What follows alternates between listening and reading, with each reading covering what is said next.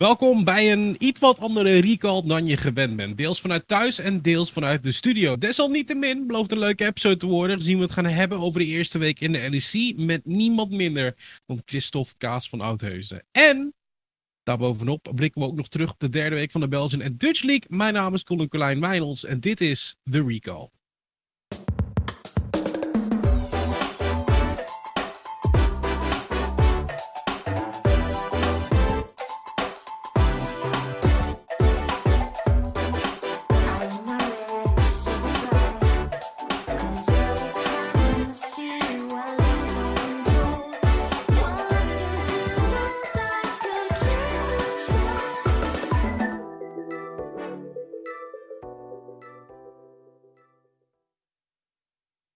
Welkom bij de Recall. Een iets andere setting dan je gewend bent. Vooral vanwege het feit dat de hooikoorts was vanochtend gewoon te erg dat ik het niet aandurfde om met de auto helemaal naar de studio's toe te rijden. Dus vandaar dat we met de gepaste oplossing komen om voor ieders veiligheid, met name die van anderen en niet vooral die van mezelf, om het maar vanuit thuis te doen. Ik ben hier samen met Dino. En ja, Dino, het is een lange week eigenlijk in League of Legends termen.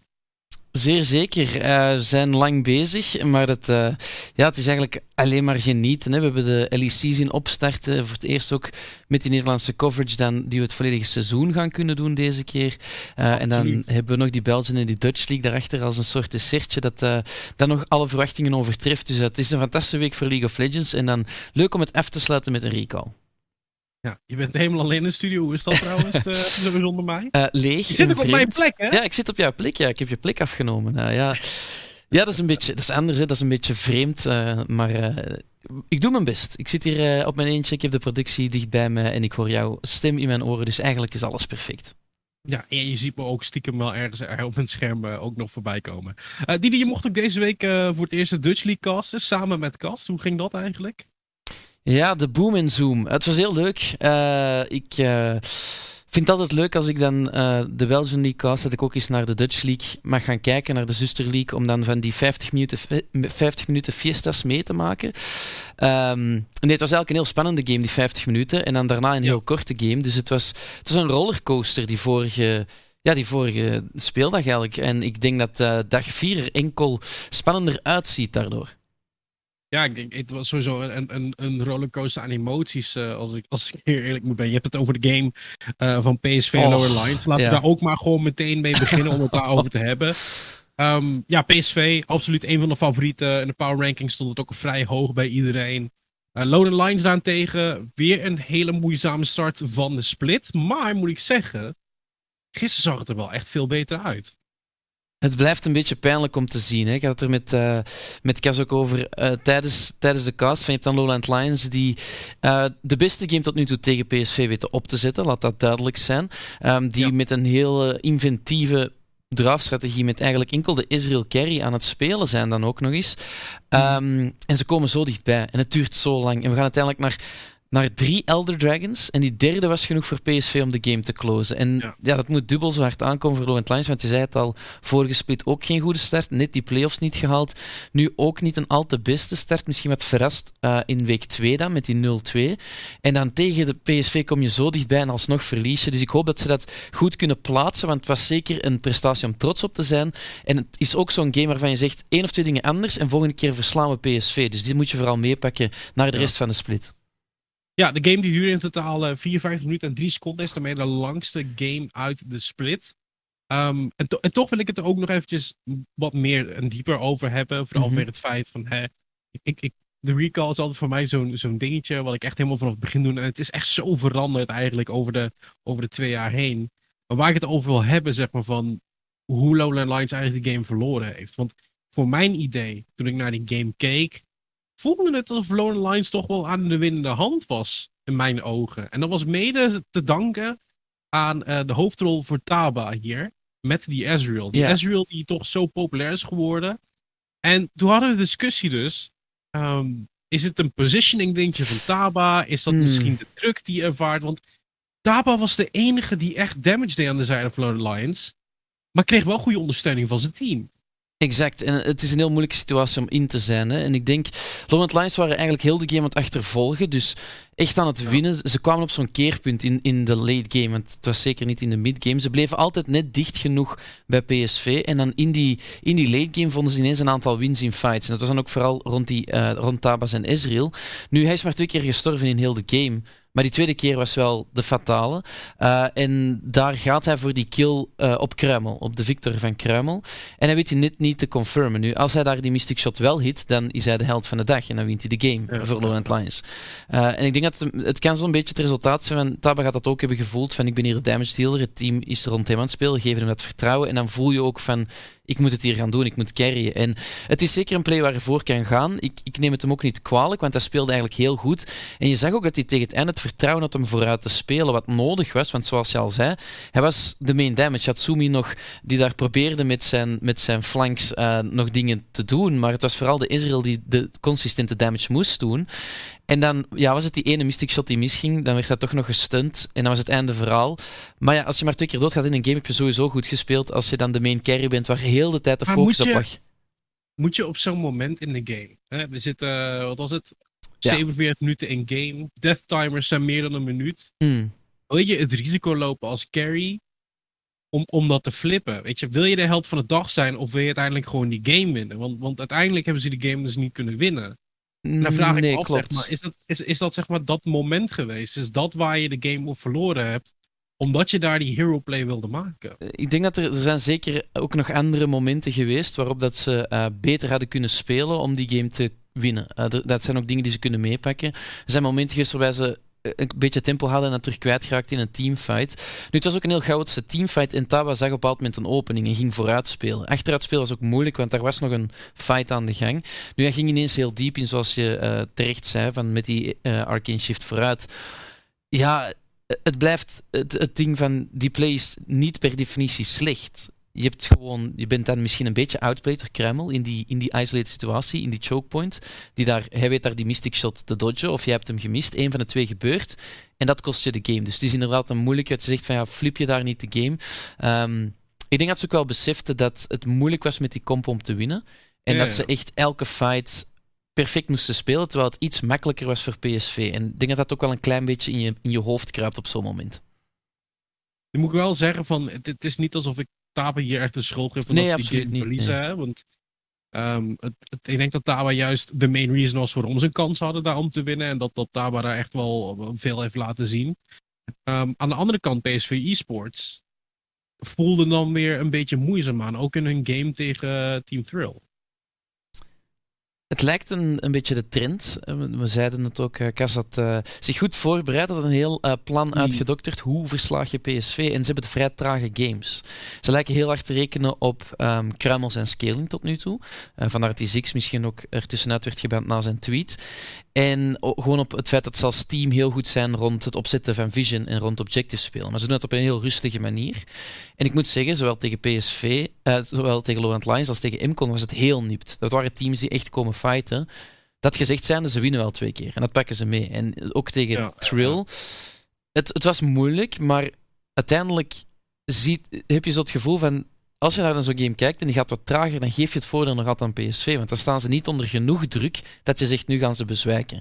En ik denk dat dat een gevaarlijk recept is, want de ene keer gaat het ineens niet meer lukken. En vanaf teams echt nog net dat ietsje beter beginnen samen te spelen, want heel veel nieuwe line-ups ook. Vanaf die teamfights iets vlotter gaan, dan kan het wel eens zijn dat je in de late game ook die fights niet meer wint. En dan is je gameplan ook onschadelijk gemaakt. En dan zit je in een situatie van, wat kan je nog? Kan je die versnellingen zoeken in de early game? Of is het echt dat scalen rond objectives, rond die dragons? Nu, in de game van Lowland Lions hebben ze die eerste dragons wel gelaten. Vond ik ook goed om te zien. Dan was het ineens al een iets ander gameplan. Niet per se rond die dragons spelen. Maar het was een fantastische game. Ga die zeker terugkijken mocht je die hebben gemist. Want het is een rollercoaster. Je brengt wel weer dat punt op, hè? Want we zitten week 3, teams beginnen wat dichter tegen elkaar aan te spelen. Dat is een beetje het ding. We zitten al in week 3 en volgende week zit het op de helft van de split. En ik weet dat is iets van de league zelf. En geloof me, ik zou ook heel graag willen dat we meer speeldagen hadden. Ik zag volgens mij Vlad er onlangs over tweeten. Ik zou willen dat we meer speeldagen hadden. En wie weet wat er volgend jaar gaat gebeuren. Hè? Het kan altijd dat er weer dingen veranderen en dingen aangepast worden. Want ik denk oprecht dat onze IRL, de Dutch League en de Belgian League... ik denk dat er echt wel wat in zit. Ja, en absoluut. Dat denk ik vooral vanwege het feit dat we echt heel veel talent hebben. Hmm. En dat talent dat zit zich ook heel erg bij Dynasty, zag ik. Maar het was deze week ook weer net niet genoeg. En degene die mij altijd weet te verbazen, is toch wel de jungler bij Dynasty. Altijd. Als ik die zie spelen, dan denk ik altijd van, maar is dit al Betrebe Junior? En dan heeft hij zijn Shaco nog niet mogen bovenhalen. Dat is dan ook nog een dingetje. Ja, Gabu speelt heel goed. Dat is Team Thrill. Oh ja, dat is Team Thrill, sorry. Ja. Ik heb het over Jackie. Ja, Jackie. Het ding is, ik haal de twee door elkaar, omdat ik de speelstijl een beetje vergelijkbaar vind. Nu bij Jackie, wat ik bij Dynasty bij Jackie heel interessant vind, is die game op Xinzao vorige week. Die ging niet zo lekker. Daar werd hij achtergesteld.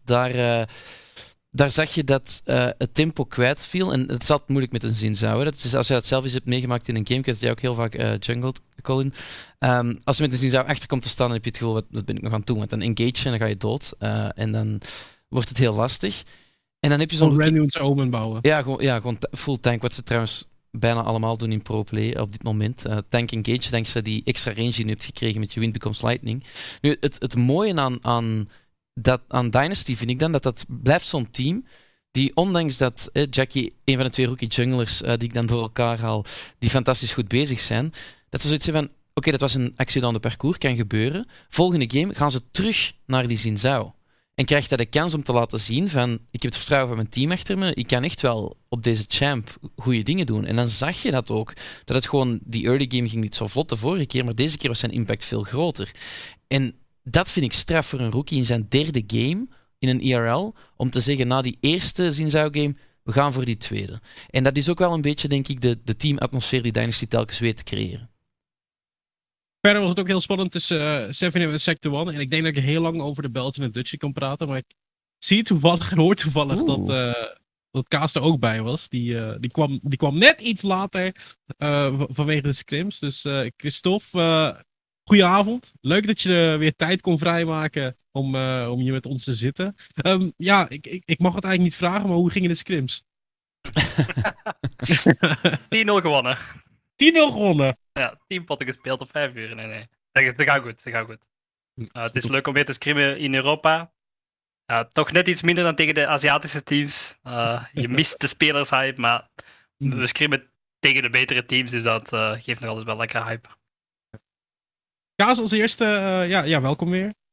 Hoe is het met je eigenlijk? Want ik bedoel, het is weer even geleden, want ik spreek je wel eens af en toe zo op Twitter DM, via Instagram en zo. Even flexen dat ik zo buiten de show zo aan het spreek.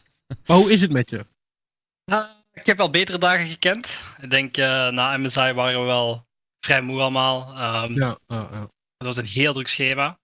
We hebben een weekje of 10 dagen off-season gehad. En dan mochten we terug naar Berlijn. En... we zijn een paar dagen geleden te weten gekomen, zeg maar, we moesten de match tegen Fnatic moesten we spelen.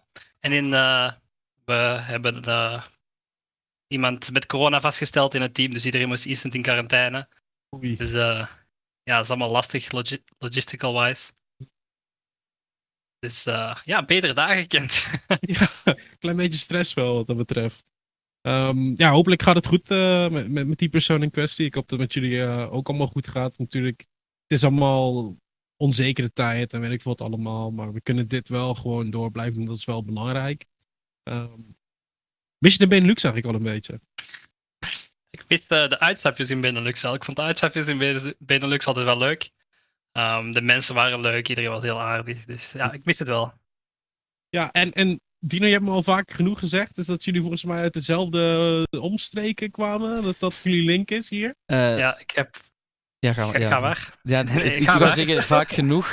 Ik had niet door dat het zo vaak was, maar ik mop er af en toe wel eens een keertje over als het over Kaas gaat. Dus dat betekent ook dat het vaak over Kaas gaat dan misschien. Maar ik denk dat Kaas dit beter kan uitleggen dan ik. Ik kom uit een klein dorpje genaamd Kalmthout. Dat is mijn heimat. En daar heb je zo'n typische... Vlaamse / Nederlandse sport. Korfbal, ik heb die lang gespeeld. En ik heb Kaas daar op dat moment ook zien voorbij komen, ja. Korfbal is een sport? Korfbal is een sport, jongens. Ja, haal het maar aan. Van Korreval naar e-sports. Ja, ja, kijk. Kaas wel, ja, want het is wel een flink avontuur, toch eigenlijk, als je erover na gaat denken, Kaas. Want het begon voor jou, man, in 2014. Ja, 2014, waar zijn we dan? Waar zijn we op de timeline? Help me. Dat is het begin van je timeline, volgens mij, van wat geregistreerd is. Ja, dat is mouse control. Ja, dat herinner ik mij nog. De eerste landing moesten we toch tegen Dommy zijn team. En ik weet niet, we wonnen daar ineens volgens mij de upper bracket final. En dan kwam Dommy zijn team nog terug vanuit loser bracket. En hebben ze uiteindelijk gewonnen, maar daar begon het bij mouse control. 2014 alweer, dat is 7 jaar geleden. Valt nog mee uiteindelijk, hè? Wil je er meevallen, ja? Ik vind het nog meevallen, 2014 en 2021. We zijn er toch al 27 nu, dus dat is 1/4 van mijn leven. Ja, ja, dat is op zich best. Als je het zo gaat omschrijven, is het wel heel depressing ook meteen. Hey, dat is zeg maar League of Legends, toch? Maar je gamet al van je 12e, dat is meer dan de helft dan. Dan vind ik dat... Ja. Ik was eigenlijk wel laat bij als ik zo over nadenk. Ik begon echt... Ik denk gamen zelf begon ik mijn 18e. Ik leerde League kennen in 2013 ergens. Het bestond al 2 jaar. Toen was het nog steeds eigenlijk een heel lelijk spel. Ik weet niet of je dat kan herinneren, zeg maar, de oude League. Dino? Als boomer zijn, dan moet jij je heel graag over praten. Ik kan me dat heel hard herinneren. En ik vond het niet zo lelijk eigenlijk. Het waren graphics die al een beetje outdated waren toen het uitkwam. Maar ze gingen ook voor die Warcraft-esque look toen. En dan had je die Mordekaiser met die pizzavoeten. Ik vond die eigenlijk fantastisch. Ja, niks mis mee. Ja, je moet de oude Mordekaiser splashards maar eens opzoeken. Die zijn voeten is echt een driehoek van voor. Dus, ja, ik vond het elke heel... Het was iets nieuw voor mensen die Warcraft die in een tijd hebben gespeeld, waar dat dan de mod, of toch het scenario was dat eigenlijk, Dota op gemaakt was. Was het niet per se een nieuw concept. Maar ik denk dat het, want ik gamede toen al een tijdje, ik ben 3 jaar ouder zelfs nog dan Christophe. Dus ik zit al in de 30 nu. Het was echt wel... Het zijn hier met pijn. League of Legends, ja, een beetje gezonde pijn mag wel. Dat was echt een hype, dat was ongezien. League of Legends kwam uit. Ik weet nog dat dat iemand mij... Ik speelde een shooter, dat iemand zei van... Hey, er is een nieuw spel, League of Legends. En ik heb nog nooit zoveel mensen van spel zien en horen veranderen en daar zoveel uren in horen pompen. Dus voor een lelijk spelletje dan, zoals jij het omschrijft, Colin, deed het wel goed eigenlijk. Weet je nog hoe jij League bent begonnen te spelen, Kaas? Ja, we zaten volgens mij Counter-Strike te spelen. De Source version nog. En dan zei ineens een vriend van mij...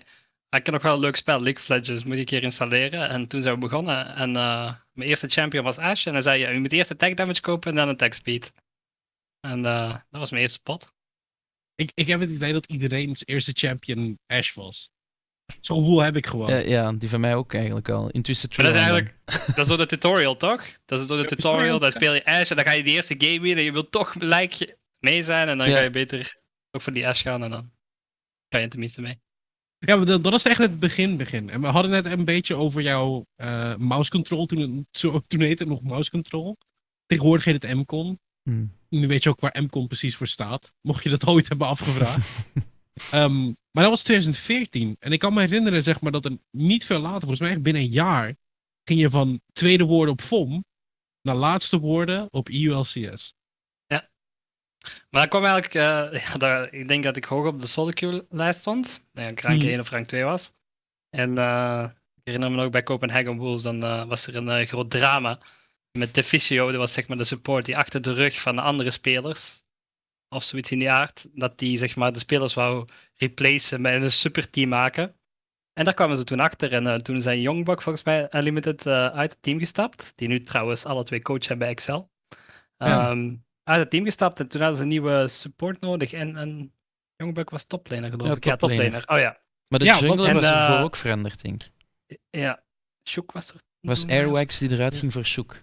Ja. Dat was al vroeger gebeurd. Dat was een week ervoor, denk ik. Het was een heel tumultueus seizoen, maar ga gerust verder. Oké, ik speelde mijn try-outs, we speelden met andere toplaner en niet met Lenny. En ik heb het uiteindelijk gehaald van Moops, die... was ook bij de try-outs. En ze zei, ja Kaas, jij wordt het. En we moesten de toplaner signen. En de toplaner die eigenlijk gekozen ging worden, die zei opeens van, ja jongens, ik ga daar niet voor. Ik blijf lekker in mijn land zitten. Dus we moesten een dag van tevoren, wat een dag nog om een andere toplaner te regelen. En de coach vroeg aan mij, ken je nog een toplaner? Dan halen we maar Lenny even snel gaan halen. Ja. En zo is Lenny ook bij Copenhagen Wolves terechtgekomen. Want Lenny is volgens mij wel echt het grootste deel van, jouw spelende carrière. Is Lenny toch wel ergens in de buurt geweest, toch? Ja, Lenny zat ook altijd op die Benelux-lands. Misschien niet voor de games, maar eerder om te drinken of voor het plezier. Maar goed, Lenny is er altijd wel in de buurt geweest, ja.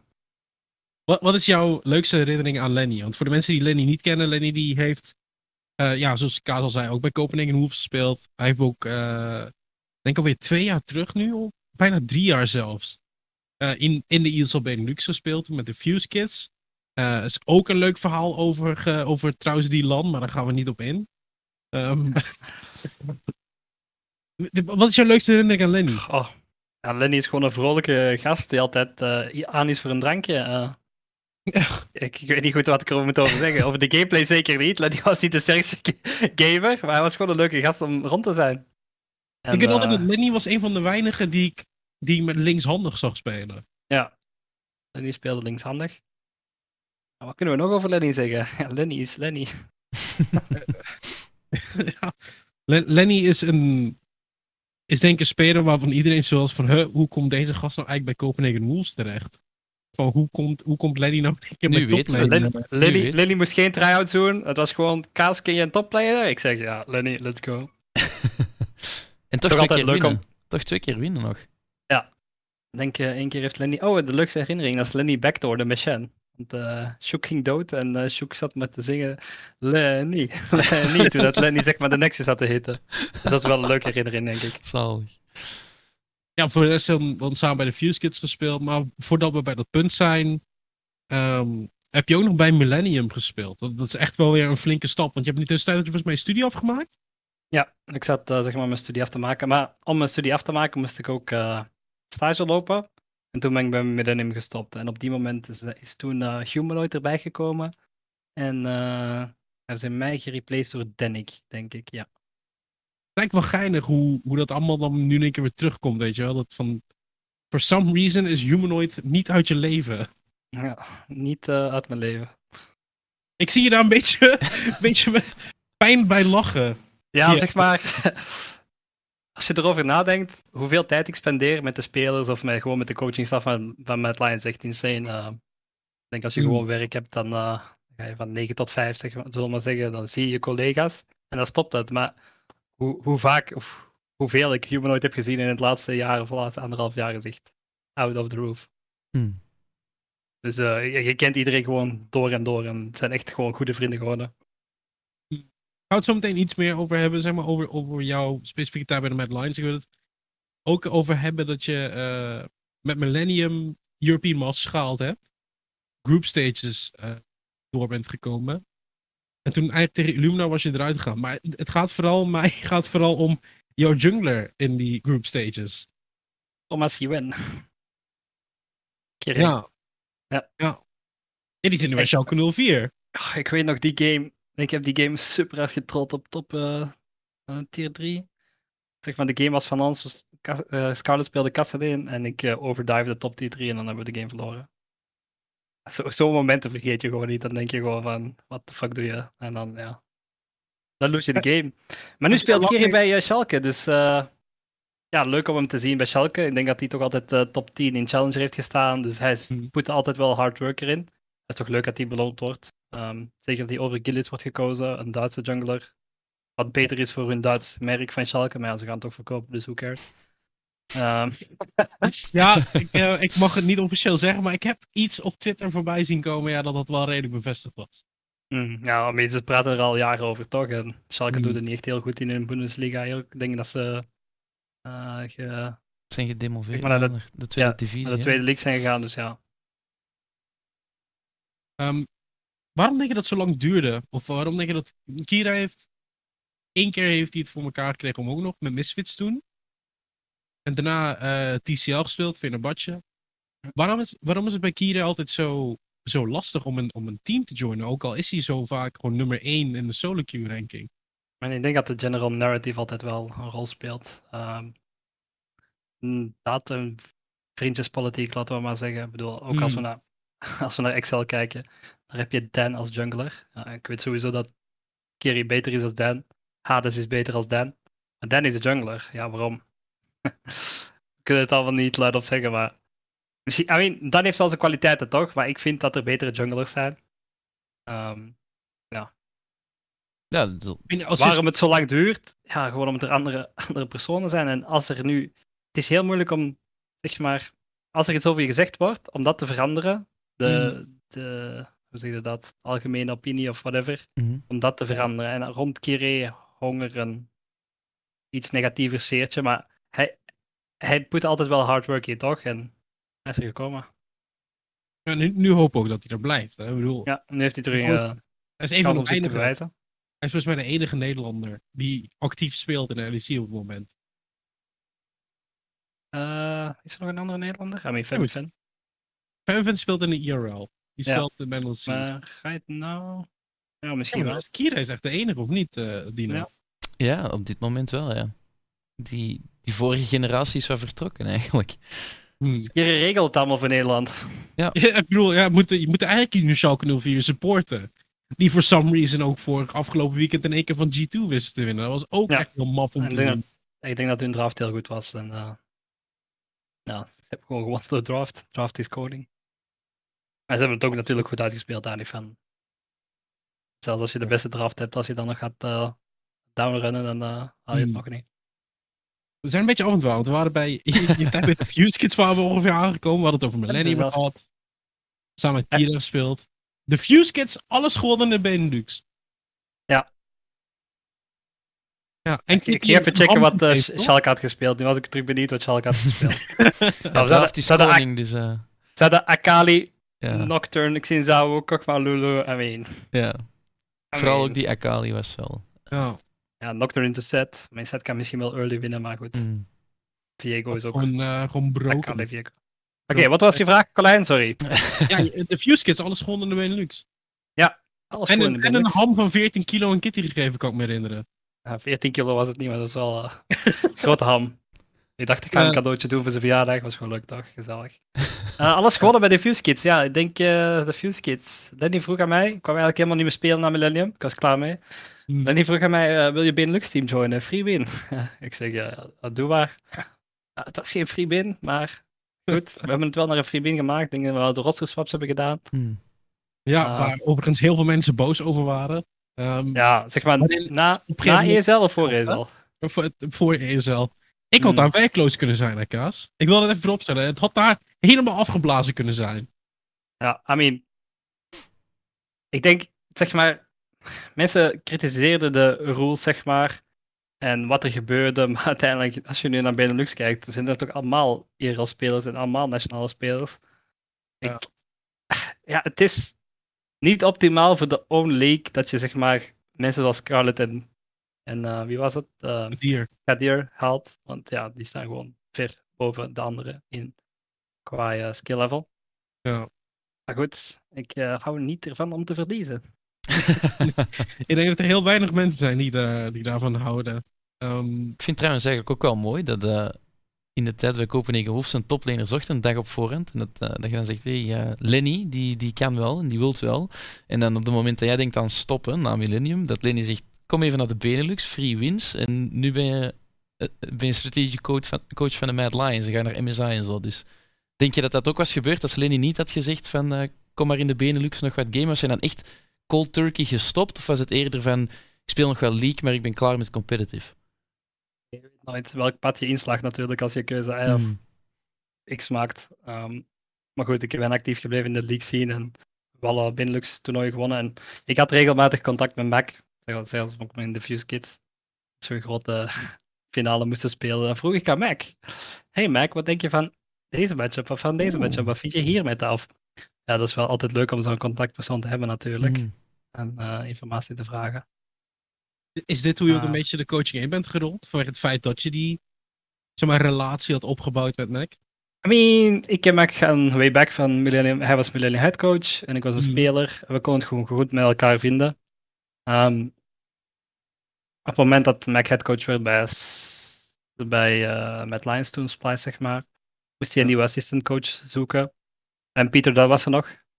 Die nu bij Evil Geniuses headcoach was. Maar het was altijd de bedoeling dat Max het volgend jaar headcoach werd, Pieter wegging, enzovoort. Dus we wouden al iemand erbij die dat je ervaring kan transferen en dat je kennis kan opdoen. Ja, natuurlijk heeft het een rol gespeeld dat ik Max ken, daar gaan we niet over liegen. Maar goed, er waren nog wel, denk ik, 6 of 7 andere kandidaten voor dezelfde rol. Dus het is niet dat de rol aan mij gegift is van, jij kent Max, dus hier gaan we. Ja. Ik heb me ooit laten vertellen volgens mij was het door Kitty, dat mede door het feit dat DK zoveel succes had, was omdat jij altijd wel je naam eer aan deed en altijd met die cheesies kwam, door het toch de game een stuk makkelijker werd. En dat was dan in de vorm van de draft, in de vorm van positioning. Philip gaf me, Philip, de owner van de Fuse Kids, gaf me heel veel vrijheid. En ik kan gewoon alles controleren en dan is het gemakkelijk. Ik kan roster controleren, ik kreeg heel veel vrijheid van Philip gewoon om, als we hotel nodig hadden, als we dit nodig hadden, dan stond Philip er altijd en het was niet, hij gunde ook alles. Draft, ik denk dat ik altijd wel decent aan het draften was. En dan kwam die macro er nog eens bij, die ik bij Millennium heel hard heb opgedaan. Ik heb ook hoger gespeeld, dus het was ook niet heel moeilijk om tegen Benelux te spelen. Ik denk nog niet dat er zoveel coaches waren in Benelux die echt zo zichzelf kennis opdeden en zich volledig ervoor gingen. Ik denk dat er nu veel meer wat betere coaches zijn, zullen we maar zeggen. Dus vanaf dat we een game begonnen te verliezen, dan ging ik gewoon zeggen van oké, we crossmappen alles. En dan was het precies altijd of Benelux heel lost was. En dan kon je gewoon crossmappen tot 2-3 items en dan kon je terug teamfighten. En dan hadden we Alois, dan hadden we Randy, dan hadden we Hades, dan hadden we Kitty die teamfight wonnen. Ja. Je ziet het, ik weet niet of het aan mij ligt, Dino, maar ik heb soms altijd het idee dat dat wel een beetje het begin is geweest van dat de Benelux door begon te krijgen van we moeten ook misschien ook een beetje macro gameplay spelen. Ik denk het wel, want als je dan nog verder terug gaat naar zo de grote Benelux momenten, dan zit je echt al te kijken naar dat roster dat is opgepikt nog geweest, de Copenhagen Wolves Academy werden zo. En dat waren gewoon goede gamers. Dat was zo de tijd nog van we zijn heel goede league-spelers, dus ons team is goed. En dat je ook die 5v5 rankladder nog had waar je op moest bewijzen dat je goed was. En die deden het daar ook heel goed op. En daarna had je zo een beetje die professionalisering die je eerst kreeg met de IULCS en dan teams die daar echt begonnen te bouwen. En ik vind het ook indrukwekkend dat in de tijd van Splice al de ideeën er waren van we hebben Mac en Peter Dunn en Mac gaat ooit overnemen, dus we gaan er al iemand ondernemen. Want dat is toch iets dat veel teams niet hebben gedaan, dat toch lang duurde in League of Legends als een e-sport om echt zo van die structuren op te zetten. Dus ik denk dat voor de Benelux ook wel een beetje een wake-up call was, dat je dan zo'n team krijgt, de Fuse Kids, dat gewoon niet meer te verslagen is, waar je echt zoiets hebt van we moeten dingen veranderen en dat is altijd goed, want nu zien we dat er teams zijn zoals Dynasty, die gewoon puur gebouwd worden op hier zijn rookies en wij gaan jullie beter maken. En als die betere rookies dan vertrekken, dan pakken ze nieuwe rookies en maken ze die terug beter. Dus dat is mooi om te zien. Het is de bedoeling om ons beter te maken uiteindelijk. Hè? Ik bedoel, uiteindelijk werkt dan ook voor ze. Ik weet dat het voor jou moeilijk altijd meepraten is wat dit betreft, Kaas. Want ik weet hoe ontzettend druk je het hebt. Dat je ook geen tijd hebt om nog Belgian League of Dutch League te gaan kijken. Maar soms kijk je wel eens een beetje mee, hè? Ja, soms tune ik wel eens in, maar dan is het niet voor de gameplays eigenlijk. Maar dan zit ik back en dan enjoy ik gewoon. Dan kijk ik gewoon naar de chat en dan... Ja, het is gewoon een beetje... Ik heb een game gezien. Dat is echt kapotje slecht. Oei. Welke was het? Volgens mij was het Lowland Lions. En één team probeerde het enden, maar ze konden dat net niet enden. Oh ja, Lowland Lions Dynasty. Volgens mij was dat de eerste week was dat zelfs. Dat was dat ze aan de nek stonden en dat het toen meer net niet. En uiteindelijk was we kunnen toch niet enden. Ja, jammer. En dan... Ja. Ja, ik weet niet meer wat er allemaal gebeurde. Ik dacht echt in mezelf, holy fuck. Maar goed. Iedereen zit zijn beste beentje voor, toch? En het was gewoon een leuke pot voor de kijkers. Dus absoluut, iedereen win-win. Maar dat was week 1 van de Dutch League. En nu gaat het... het gaat eigenlijk nog steeds niet heel veel beter, als ik eerlijk ben. Oké, Collijn. Beetje disrespectful. Ik bedoel, de laatste game van Lowland Lions was in de 50 minuten en dan ging het tot derde elder. Dus was het iets minder... Met de huidige meta zouden games van 50 minuten eigenlijk niet echt mogen. We spreken zien over hoe die eerste week. Ja, ja, spreken over die eerste week. Week 1 in de LEC zit er ook op. Mad Lions 2-1. Mede door het verlies tegen G2 op de eerste dag. En iedereen zit alleen maar te praten over het feit... Mad Lions heeft heel weinig gedaan. Heeft gewoon de rust genomen naar MSI. Hele lange split. Denk je dat het daar aan te wijten valt? Of was het meer van... Oh, misschien hadden we ons toch niet... helemaal goed voorbereid op deze nieuwe meta met een Viego en met een Akali die in één keer naar boven. Ik denk dat het heel lastig te zeggen is, want ik weet niet wanneer MSI eindigt, maar ik denk 10 dagen daarna moest wel terug gaan scrimmen voor de nieuwe week. Maar we hadden een heel druk schema gehad bij MSI, dus we hadden zoveel mogelijk rust gepakt. 2 dagen voordat we zeg maar, MSI verlieten, terug naar Berlijn gingen of ja, naar België, whatever, kregen we te horen dat Mac sowieso 14 dagen quarantaine moest doen. Dus hebben we besloten dat Mac er de eerste week ook niet bij ging zijn. Die zouden zeg maar 2 dagen, of ja, gisteren uit quarantaine zijn gekomen. En dat terug bij zijn bij de scrims. Dus het was en 3 dagen scrims. Als je weet dat teams begonnen zijn te scrimmen vorige maand, of drie weken van tevoren, bij 3 dagen. Maak er niet bij. 3 dagen scrims maar. Nieuwe patch. Ja, zeg maar, mensen komen uit vakantie. Ik denk dat Armoed echt 1 pot sollicue had gespeeld in de 2 weken. Ja, vanaf het moment dat G2 Viego pakte, was het een beetje... We hadden niet gezien de scrims. We hebben drie scrimdagen gehad. We hebben niet gezien de scrims. Ja, dan was het een beetje... Ja, goed. Weet iemand wat Viego doet? We wisten wel, we hadden wel een general ID toch, maar niet echt van... Ja. En die Viego heeft ons gewoon genakt. Ja, je kunt het draaien hoe je wilt, maar wij willen niet pieken op de eerste gamedag van LEC. Wij willen pieken naar de playoffs. Dus voor ons maakt het niet zo heel veel uit. En je hebt altijd wel die narratives van, zeg maar, denk dag 1 narratives waren. Oh, Vitality wil win Worlds. En dan had je, oh, Mad Lions washed up after MSI. G2, Old Kings are back. Zeg maar, die narratives, ja. Wat doe je eraan? Ik heb soms het gevoel, Dino, dat we een beetje hetzelfde doen bij Nuke. Zo daar heel overreacted, heel exaggerated over doen. Ik weet niet hoe jij daarnaar kijkt. Je vergroot sowieso uit, hè, want je moet praten over teams die je nog niet hebt zien spelen. Ik denk sowieso 10 dagen blijft kort. Hoe dat het raar of keert, zeggen van we hebben zoveel mogelijk nog gescrimd. Als je 10 dagen vakantie en dan 3 scrims, dat vind ik zelfs nog extreem. Ik denk dat qua timing heel moeilijk is als team om je dan op te laden. En dan hebben de Mad Lions het fantastisch gedaan. Ik bedoel, die 2-1, dus gewoon, laat ze gewoon zien dat ze die kwaliteiten nog altijd hebben. Nu inderdaad, als je gaat kijken naar... Als ik dan nadenk hoe je zo'n eerste week broadcast ingaat, of hoe die eerste recall ingingen samen, Colin, dan was het ook echt zo van, ja, je kijkt naar die teams, je kijkt naar roster moves, je kijkt naar off-season, wat er gebeurd is, en dan begin je die verhaallijnen op te zetten. En dat is uiteraard dat een beetje dingen uitvergroten.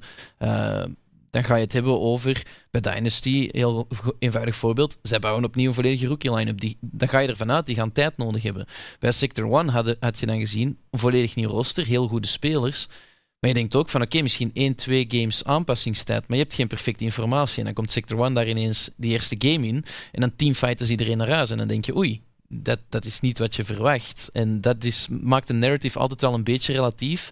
En het vergroot uiteraard ook een beetje de dingen uit die je ziet, maar dat maakt het ook zo mooi op het einde van de split. Hè. Als je dan eindelijk die Rogue Mad Lions finale krijgt, dan is het ook effectief de Old Kings have fallen. Dan is het ook G2 en Fnatic die eruit liggen. En dat zijn kippenvelmomenten. En daar vind ik dan e-sports zo mooi in. Je leeft dan samen heel het seizoen lang daar naartoe en dan zit je daar echt op het puntje van je stoel te wachten van wie van deze twee zijn nu de nieuwe topdogs. En ja, dat zet je op in het begin. En in het begin is het altijd een beetje moeilijker. Maar ik vind dat het vooral leuker als de teams hun eigen verhaallijn kweken doorheen het seizoen. En dat zie je nu bij het Vitality eigenlijk gewoon al met dat roster dat ze bouwen. Hebben ze eigenlijk een identiteit gekweekt waar je niet onderuit kan. En dan pak je die ook gewoon over. Van oké, deze jongens die komen echt vechten. En zo spelen ze ook. Want het moment dat ze achter staan is de enige oplossing meer beginnen vechten. En dat vind ik leuk om te zien. Toch heb ik altijd het idee dat er best wel...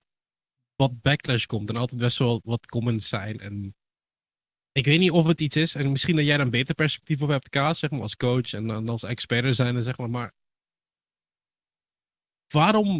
waarom wordt altijd zo fel gereageerd op van die storylines die worden uitgezet, gewoon puur vanwege het feit om maar iets te kunnen zeggen op zo'n show? Waarom zijn spelers altijd zo on edge en iedereen altijd zo reactief erop? Heb je het dan over de spelers of over de casters zelfs? Want Nou ja, kijk, we zetten bijvoorbeeld een verhaal op. Hè? Zoals Dino ook gaf van ja, Sector One. Het zijn 5 hele goede spelers. Maar we hebben al vaak genoeg gezien dat 5 goede spelers maakt nog geen goed team. En toen hadden we volgens mij Sector One of zo op de 4e plek gezet en een power ranken. Omdat we zoiets hadden van ja... Voor het begin aan de split, ja klopt. Ja, maar dit kan zeg maar alle kanten op gaan. En toch, de hele community was er zo on edge van. En die begrepen niet helemaal waarom dit gedaan werd. I mean, narratives worden opgezet voor de kijkers, toch? Het wordt om een verhaal te maken, om het interessant te maken. Ik denk als we naar een LCS gaan kijken, dat er veel minder narratives zijn. En het is veel leuker om een narrative te hebben, zeker in die Match of the Week bijvoorbeeld. Elke week heeft de Riot Match of the Week, zaterdag om 9:00. Daar is het leuk om dat verhaal uit de boeken te doen. En het is leuker dat je iets te zeggen hebt dan niets te zeggen hebt. Maar langs de andere kant zet je ook die narrative zelf. Door op talkshows te gaan, door interviews te geven, door je teamculture, zeg maar, zeg je dat, aan het publiek te vertellen. En ik denk dat je zelf bepaalt ook welke narratives gezet worden. Ook de casters. Want bijvoorbeeld als we gaan kijken naar Nuke Duck. Nuke Duck, Year of the Duck. Ik denk 2017, bijna 2018 of zo. Decade of the Duck bijna. Ja, 2018 werd hij heel super hard opgehyped door de casters. Samen met Upset en Alfari altijd. En door die narratives heeft Nuke Duck altijd hele goede contracten gekregen. We gaan niet liegen hier, maar hij heeft wel goede contracten gekregen. En eigenlijk was hij helemaal niet zo'n goede speler. Dus narratives bepalen ook jouw toekomst. En dat is toch wel heel interessant, zeg maar, naar teams, naar spelers. Hoe narratives, zeg maar, invloed hebben op jouw toekomst. Ik denk dat heel veel casters ook wel beseffen, hoor. Want je hoort er ook heel vaak de casters zelfs, als je bijvoorbeeld Euphoria of die andere podcasts van de LEC bijvoorbeeld luistert, hoor je er ook over hebben. En ik vind het interessant, want wat Kaas zegt, sluit ook heel mooi aan met Kaas daarnet nog over Kira. Je zei van, eigenlijk is het ook onderling tussen de coach, tussen de spelers. Uiteindelijk een publieke perceptie is iets dat je niet onder controle hebt. En bij Kira was dan blijkbaar de perceptie van, ja, om de een of andere reden heb je andere junglers die daar zitten en Kira is niet goed genoeg of er hangt iets, een sfeer rond. En daar tegen opboksen is moeilijk. En dan moet je als caster uitkijken, en daar ben ik mezelf altijd heel bewust van, dat je zo weinig mogelijk zo'n sfeer creëert die negatief kan zijn voor een speler. Dat je altijd probeert leuke verhalen op te zetten. Tegelijkertijd weet je ook, voel je ook, als je het spel analyseert, van de speler X is beter dan speler Y. En dat nog blijft dat subjectief, want mensen vinden bepaalde dingen in elke sport of in elk spel ook, vinden bepaalde dingen belangrijker. Bijvoorbeeld als je een support bent, vind je vision control super belangrijk. Je weet, heb je een toplaner die zegt, ja, dat interesseert me helemaal niet, maar als die man mij totaal mechanically outplayt, dan ben ik pas echt onder de indruk. Dus dat is een hele moeilijke balans. En ik vind het dan leuk om Kaas en Insight daarin ook te horen. Van kijk, casters die maken zo'n narrative en dat kan echt je carrière schade aanrichten of vooruit helpen. En tegelijkertijd geeft hij nog geen 5 à 10 minuten daarvoor toe van. En dat is eigenlijk ook gewoon zo op coachniveau, op teamniveau, op gewoon hetgeen wat de spelers tegen elkaar zeggen, dat weegt allemaal door. Dus dat is een moeilijke balans, vind ik. En ik weet niet of dat alle kijkers thuis daar zo bewust mee bezig zijn. Uiteindelijk is het ook gewoon een spel om van te genieten, om naar te kijken. En maken die narratives dat ook wel net iets leuker, vind ik dan. Maar ja, ik ben natuurlijk... Ik vind het interesting. Om het feit dat ik nu dus thuis zit, kan ik op mijn ander scherm kan ik ook de Twitch-chat zien. En ik zie cute kids ik erover zeggen. Cast en host hoort er ook de persoon te zijn die je wat van hoort te weten. Wanneer je geen enkele caster sector omhoog zet, laat jij je kijker zien dat je dus blijkbaar niets van weet. Ja, nee. Want we deden eigenlijk hetzelfde in de Spring Split. Toen zetten we Dynasty op de 5e plek volgens mij allemaal. En toen was iedereen in één keer van, oh ja, maar dit klopt. Uiteindelijk wint Dynasty de Spring Split. Zeg maar, zijn wij dan onwetend? Weet je wel? Zijn wij dan degene die niks weten? Het is ook moeilijk, want je krijgt geen informatie van scrims. Je weet niet hoe line-ups werken. En ik denk dat dat soms een beetje het ding is wat mensen ook vergeten. Van ja, we hebben informatie van scrims. Maar hoe ga je daarmee om? Want ik denk niet dat jij het heel chill zou vinden. Als iemand zei van, Mad Lions gaat toch alleen maar Akali inlokken. Iedereen gaat alleen maar Akali spelen. Daar zit je ook niet op te wachten, denk ik. En wordt wel gezegd dan... Reddit heroes, ja, social media, dat is er helemaal. Maar ik denk dat nog iets anders is, zeg maar. Ja, als dat de casters dat echt beginnen te zeggen, is er wel echt iets wrong natuurlijk. Ik denk, ik heb nog een goed voorbeeld, zeg maar vorig jaar. In summer was het, of in spring. Ik weet niet meer wanneer wij G2 hebben gebied, of in summer. Was er ineens de narrative van, Can Mad Lions be the G2 of 2019, where they went to Worlds and got second at Worlds? En zo'n dingen, zeg maar. Ze begonnen eens een heel hoge druk op ons te leggen van... We hadden net G2 gebied in een best of 5. Ik denk, het was zoiets. En ineens was er die druk van... Kan Mad Lions even goed worden als G2? En dat was dan de narrative. Maar die narrative gaat helemaal nergens over, natuurlijk. We hebben gewoon een best of 5 gewonnen. Like, G2 heeft veel meer bereikt. Like, waarom geven jullie ons zoveel druk, toch? En...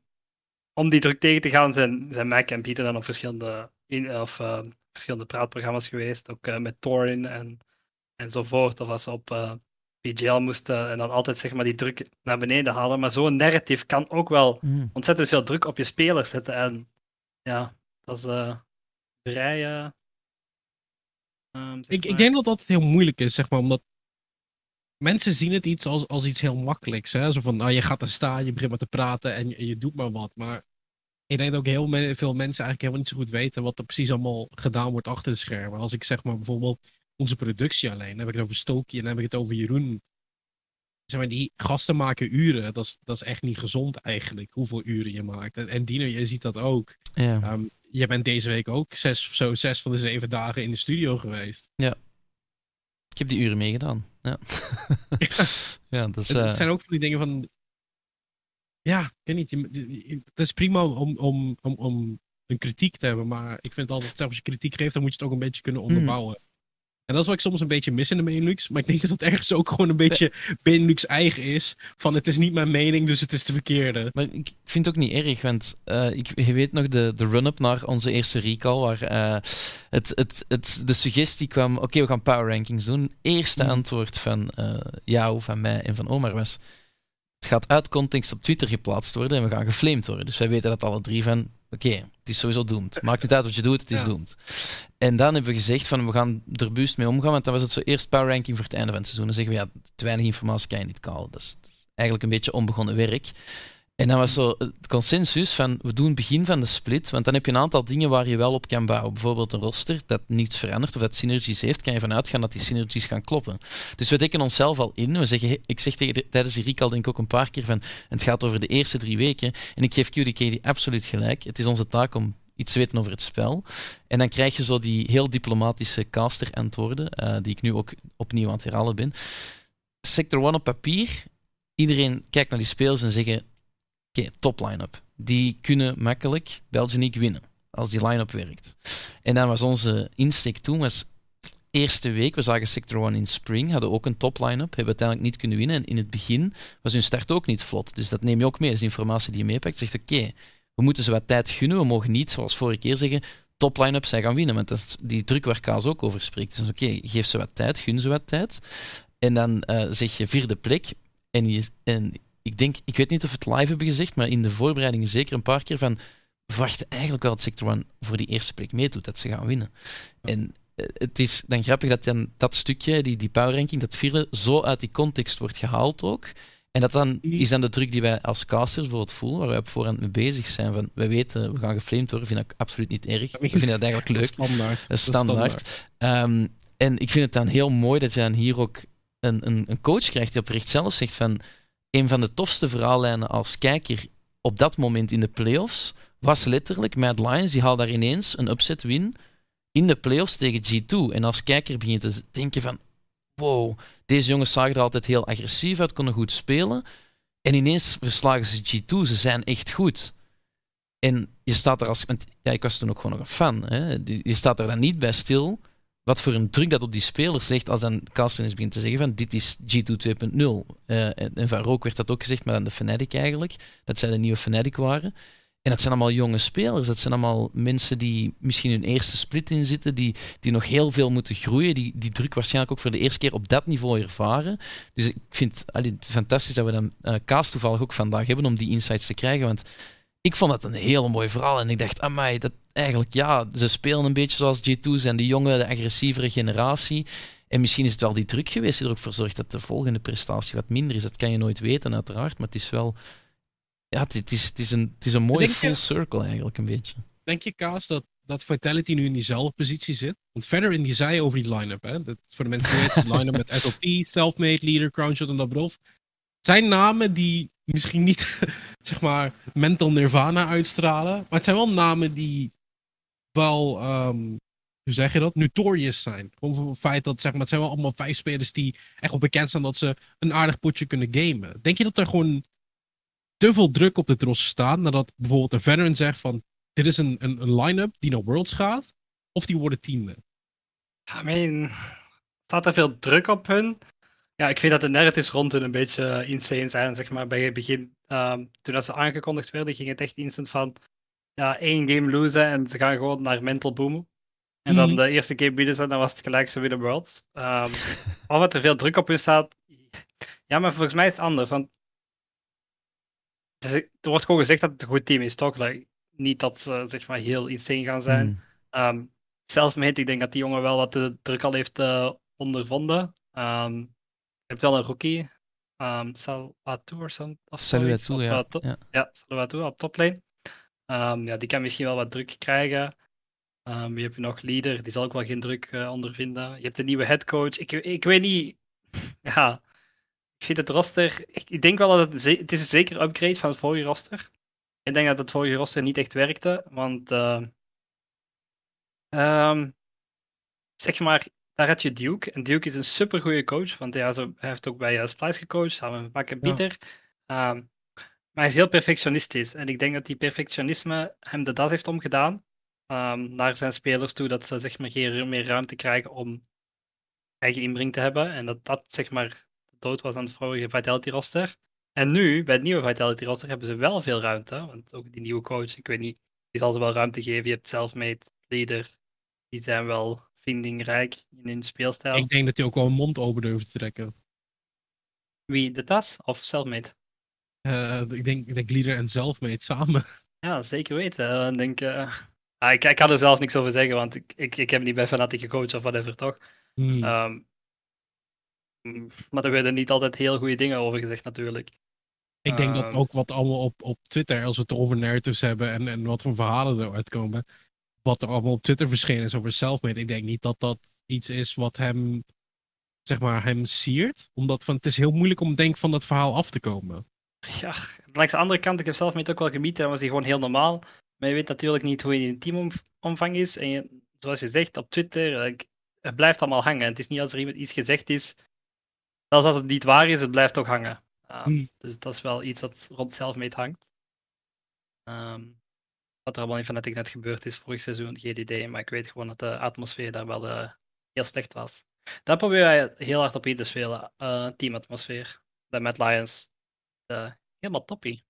Ja, dat hoorde ik van Mac ook in het interview bij de LEC. Want sprekende over de LEC, en even doorgaan en minder over die narratives praten.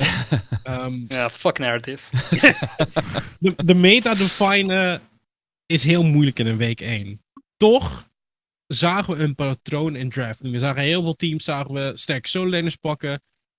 Het was eigenlijk gewoon 3 broers op de toplane en botlane. Wat jullie doen, dat maakt eigenlijk niemand uit. Ga maar lekker scalen of zo. Jullie pikten op een gegeven moment zelfs Jhin nadat jullie 5 AD carry bands kregen. Denk je dat de meta al een beetje te fijn is in de LEC? Is dit wat we de rest van de split gaan zien? Of er komt een ziek grote patch aan op 11.13. Dus ik denk dat we het nog niet hebben gezien.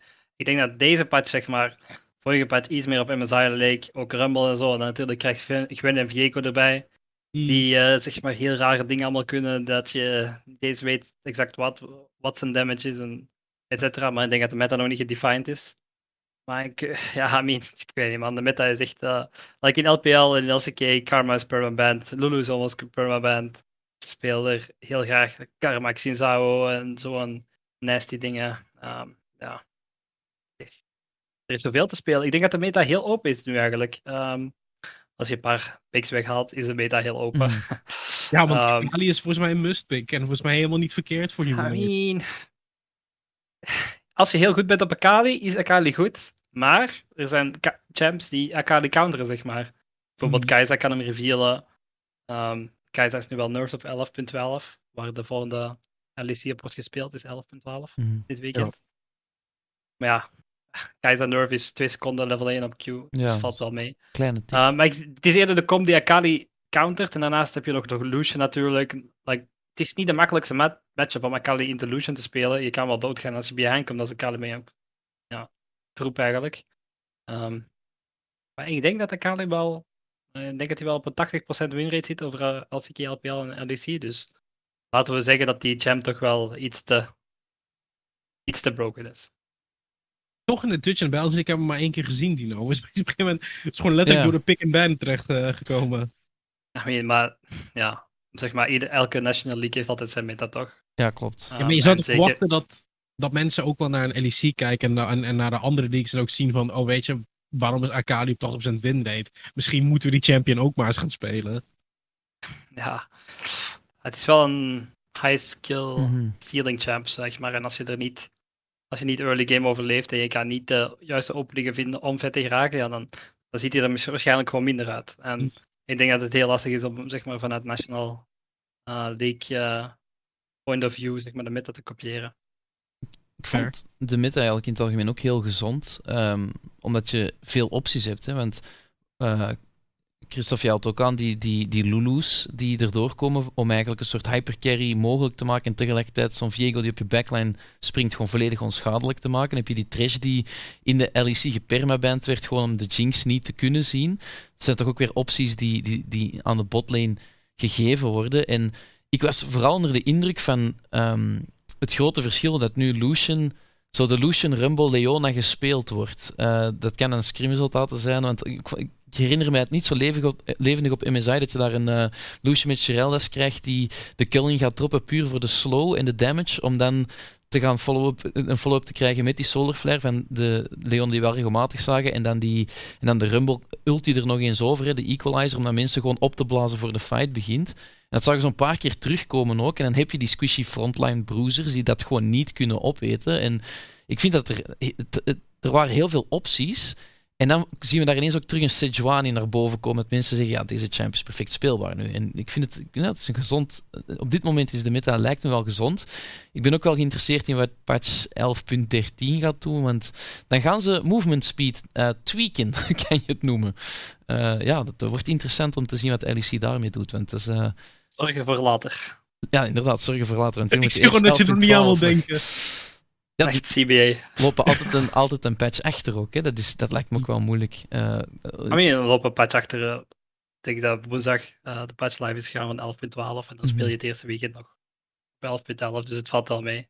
Ik denk dat het bij MSI moeilijker was. Dat MSI had het spelen en solo queue was al 2 weken veranderd of zo. Ja. Dus dat was lastiger. Spreken over patches. Over de spring en de summer split heeft de NEC ook een flinke patch gehad. Met name bij SK en Fnatic. Toen je SK zag, het was op Twitter announced, volgens mij Inner Flame, die volgens mij head of director, league director. Ja, ik denk dat Inner Flame general manager of whatever is. Ja, en komt de aankondiging. We gaan Treats naar de jungle zetten vanaf support en we gaan onze coach insubben. Wat was de reactie bij Mad Lions toen dat live ging? Late int. I mean, Chessie does it again. Ik denk dat hij het in 2019 ook heeft geflikt. Maar imagine gewoon hoe de dynamic in hun reviews is van... Ja, Chessie is de headcoach nog altijd. Hij is ook support en... hij is gewoon washed up toch. Hij is gewoon bad. Ik denk, we scrimden er tegen. Vorige week of zo, we speelden Akali. Hij speelde Leona. Hij zette nog een pinkward op de schruit van Akali. Hij leefde echt in seizoen 4 nog. Ik snap het echt niet. Het is echt gewoon question mark ping. Dit kan toch niet? Dit is toch niet te filmen? Treats was gewoon fijn. Treats was heel goed. Treats was geen top 2 support, maar ik denk dat top 5 wel, mochten we Treats wel noemen. Hij speelde gewoon fijn. Hij inte wel, maar ik denk als hij met Kalista speelde, en dat hij zeg maar de Kalista ult had om zeg maar, zich in safety terug te trekken, was hij gewoon goed. Hij adapte naar de meta ook wel best decent, en dan zet je hem jungle. Hij is niet de worst jungler, maar je hebt Things, een talent. Er hangt ook een negatief shade rond Things, maar ze hebben dan Things een kans gegeven. En dan na één split hoor je als jungler, ja jongens, je support gaat nu jungle spelen, jij moet opdonderen. Ik weet het niet. Het is wel heel vreemd allemaal. Laten we eerlijk zijn, we hebben het team nog 3 dagen zien spelen. En als ik jou zo hoor, Kaas ook van... Dit team gaat geen play-offs halen, Dino. Het is moeilijk, hè? Want we zijn nu zelf de narratives aan het betreden die een sfeertje schippen uiteraard. Maar het lijkt me een moeilijk project om te doen slagen. Okay, wat is de laatste keer dat jij dacht, oh mijn god, wat een play van Jess is? Wanneer is de laatste keer dat je dat dacht? Dan zitten we aan zijn tijd in Fnatic. Op een bepaald moment, zoiets 1 game of zo, en dat waren er ook niet zo heel veel. Ik denk, het ding is, hij kan mee op een bepaald niveau, maar zoals Christophe zo mooi zegt, ja, als je nu nog pinkwarts gaat droppen op een Akali shroud, dan ben je gewoon out of your game. En dan moet je dat of terug inhalen en het vertrouwen hebben dat je het inhaalt, of ja, wordt een lange leidensweg. Het spel wordt er niet makkelijker op. Je moet mechanics hebben, Ik bekijk altijd, als ik kijk naar hoe dat vroeger, en dat gaat Kaas beter weten dan ik, in ProPlay, als ik denk aan seizoen 1, 2, daar had je zo echt nog een heel groot verschil tussen, deze man is echt gewoon te snel met zijn reacties voor mij, die kan mechanics die ik nog nooit heb gezien, de insect play wordt dan nog uitgevonden, en dan had je zo die big brain spelers die gewoon te slim waren. En ik heb meer en meer de indruk dat je nu altijd beide moet zijn, en dat je echt moet accelereren in één ding. En Jesse is zo, ja, een oldschool support die wel eens een hoek of een Zenith play durft te missen. Zeker nu. Dus ik vind het moeilijk voor SK. Ik denk niet dat ze playoffs gaan halen. Want ik zie het gewoon niet werken. Had ook het takenpakket van een headcoach. Er nog eens bij. Imagine dat Max solo moet gaan spelen en de games nog eens moet gaan spelen en games reviewen. Ja, I mean, je hebt maar een bepaalde tijd ook. Je moet al andere leagues kijken. Naar LEC, naar LPL, LCK. Je moet continu op je team zitten, je moet wie wat waar, dan moet je nog een academy aansturen, je moet met management praten, er is gewoon zoveel te doen. Die man kan toch niet gewoon even solo queue gaan spelen? Ja, lijkt me heel moeilijk. Ik denk, ik zou het niet kunnen combineren, dus ik hoop dan voor Jesus van wel, denk ik. Whatever. Maar nee. Fnatic, ja, fijn dat je mijn rol overneemt, Ka. Ja. Wie ook shout-out naar broeder, Jacco Broeder. De protégé is van de Jacco Broeder. Dat is toch altijd mooi. Ja, want dat is wat ik wilde zeggen. Zeg maar, wie ook een mooie rol heeft overgenomen is Bipo. Die is naar de jungle gegaan. Ik denk dat zijn grootste blessing is toch wel de champion pool op het moment in de jungle. En dat hij daarom nog wel aardig met de voeten komt. Dan moet ik zeggen dat zijn theorycrafting laat me soms wel 2 keer denken. Maar Hij analyseert gewoon veel, hij kijkt naar andere regions, bijvoorbeeld Karthus is de highest win rate in LCK, denk ik. Niet LCK, in de Korean solo queue. En volgens mij, die man heeft gewoon superveel knowledge, toch? En hij kan ook wel helpen bij Adam om zeg maar dingen te leren en hoe hij zijn teleports moet gebruiken, want Bibo was gewoon oké toplaner. Ik denk niet dat de toplaner voor een LEC echt heel hoog ligt, maar goed. Ik denk dat Bibo rolswap nog wel eigenlijk goed kan zijn.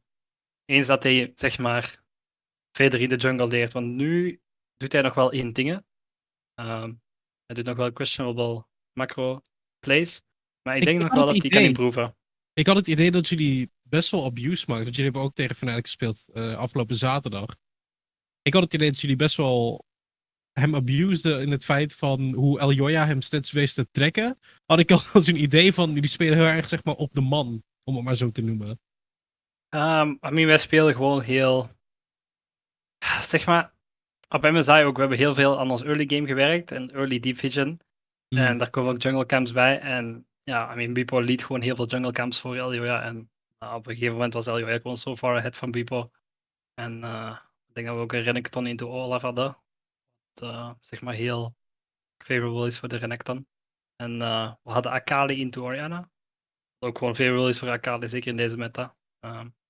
En dan hadden we een Leona Kites aan die ook nog eens prio kan halen in de Lulukok van de meest van de tijd. Dus we hadden wel veel prio lanes, we hadden veel setup, we konden veel mee doen. En ik denk dat we ook gewoon een goede pot hebben gespeeld. Ja, ik denk dat dat wel het voornaamste daar is. Ik denk dat iedereen wel zoiets had van, weet je, eerste dag je komt terug. En ik denk dat het misschien ook dat stukje nerve erbij komt kijken. Van, ze hebben verloren, weet je wel, van dat gaat hier gebeuren. Maar als ik jou dan ook zo hoor, zo van we willen niet pieken aan het begin, maar aan het einde, zeg maar, als het echt meetelt. Want het is ver je eerste woord en je wint de LEC, dat is gewoon een gratis ticket naar Worlds. En dat is denk ik wat je wel altijd wilt hebben. Dan de andere kant in de LEC is het dat Misfits nu bovenaan staat. En ik heb ook een beetje het idee, Dino, dat ligt aan het feit dat Akali gewoon best wel sterk is nu. VTO die 3 matchen op rij piekt in plaats van 1, helpt ook. Hè. Die man is heel goed bezig. En inderdaad, die Akali dacht ik... Ja, het ding is met Akali... Als je zo'n scrappy mid hebt, zoals nu, met heel veel bruisers, Akali kan die allemaal opblazen, heeft daar geen problemen mee. En die is zo moeilijk te catchen op momenten dat die Zonja's eraf komt met zo'n tweede stopwatch. Als je daar zit, je zit in een midgame met een team dat goed kan teamfighten, dan is het een moeilijke champ gewoon om mee te dealen. Dat is gewoon... Je kan die heel moeilijk echt stunlocken, je kan die heel moeilijk echt opblazen. En VTO is gewoon mechanically een heel goede speler. En ze hebben daar mooi gebruik van gemaakt. Ik vind Misfits hun gameplan in het begin is nog wel... Hun early games niet heel sterk. We zagen dat... Heel veel gesheet ook werd in de midlane om VTO door die midlane te kunnen krijgen, want zijn matchups waren ook niet altijd favorable. Ze lokken die ook relatief snel in.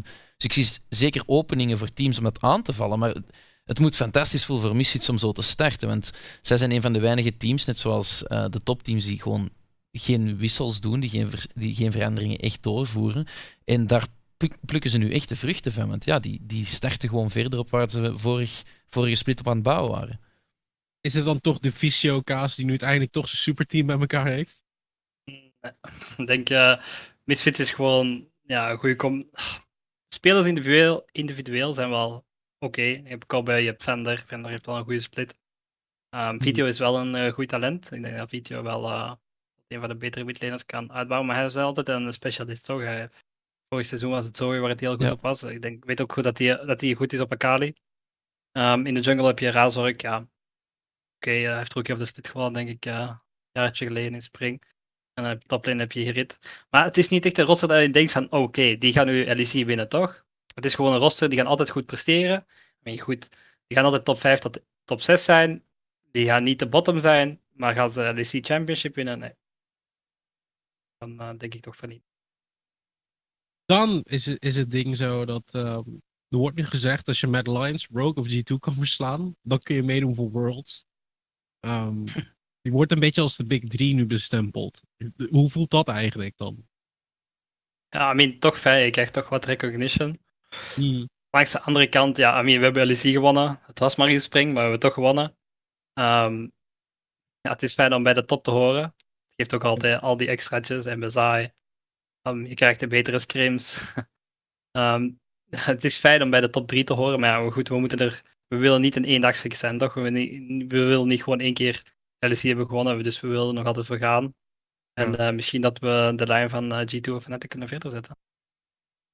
Dan deze week, Excel en Schalke 04. Dat zijn, van wat we hebben gezien, en op papier... Nou, ik weet niet of je over Schalke 04 kan zeggen, maar ik denk wel over Excel, van dat zijn niet de meest sterke teams, lijkt het. Nuketok is teruggekomen. En wat je zei ook van Nuketok, die werd er echt de hemel in geprezen, maar ik heb hem nog niet gezien. Dino, jij noemde dat al heel mooi. Die speelde weakside Akali in volgens mij de eerste game. Wat zijn je verwachtingen voor de komende week, Christophe? We hebben een regel van Sir Alex Ferguson overgenomen. We altijd naar de volgende match kijken. We gaan niet echt over de weken praten. Ik denk dat we gewoon kijken naar de volgende match kunnen. Niet of het Excel of fucking Schalke is, maar goed. Ik denk dat Schalke zwakker is geworden doordat Abedake is weggegaan. Ik denk dat Abedake wel altijd een top 6 midlander was. Die is weg, Nuclear Int is er bijgekomen. Ik denk, Humanoid heeft net tegen Showmaker, tegen Krijn zitten spelen. En dan moet je tegen Nuclear Int. Dus ik denk als Nuclear Int even een mistake maakt, dat het wel gewoon goed is geweest voor de game. En dan is het gewoon klaar. Dus ik denk, het zou niet te veel problemen mogen opleveren, maar je weet nooit natuurlijk. Schalke heeft ook gewonnen van G2. En dan Excel, ik denk dat Excel topside gewoon veel zwakker is dan onze. En ik denk dat Eljoja gewoon Dan helemaal gaat kapot maken. Nee, je bent geen fan van Dan, heb ik het idee. Ik vind hem gewoon niet zo heel goed. Ik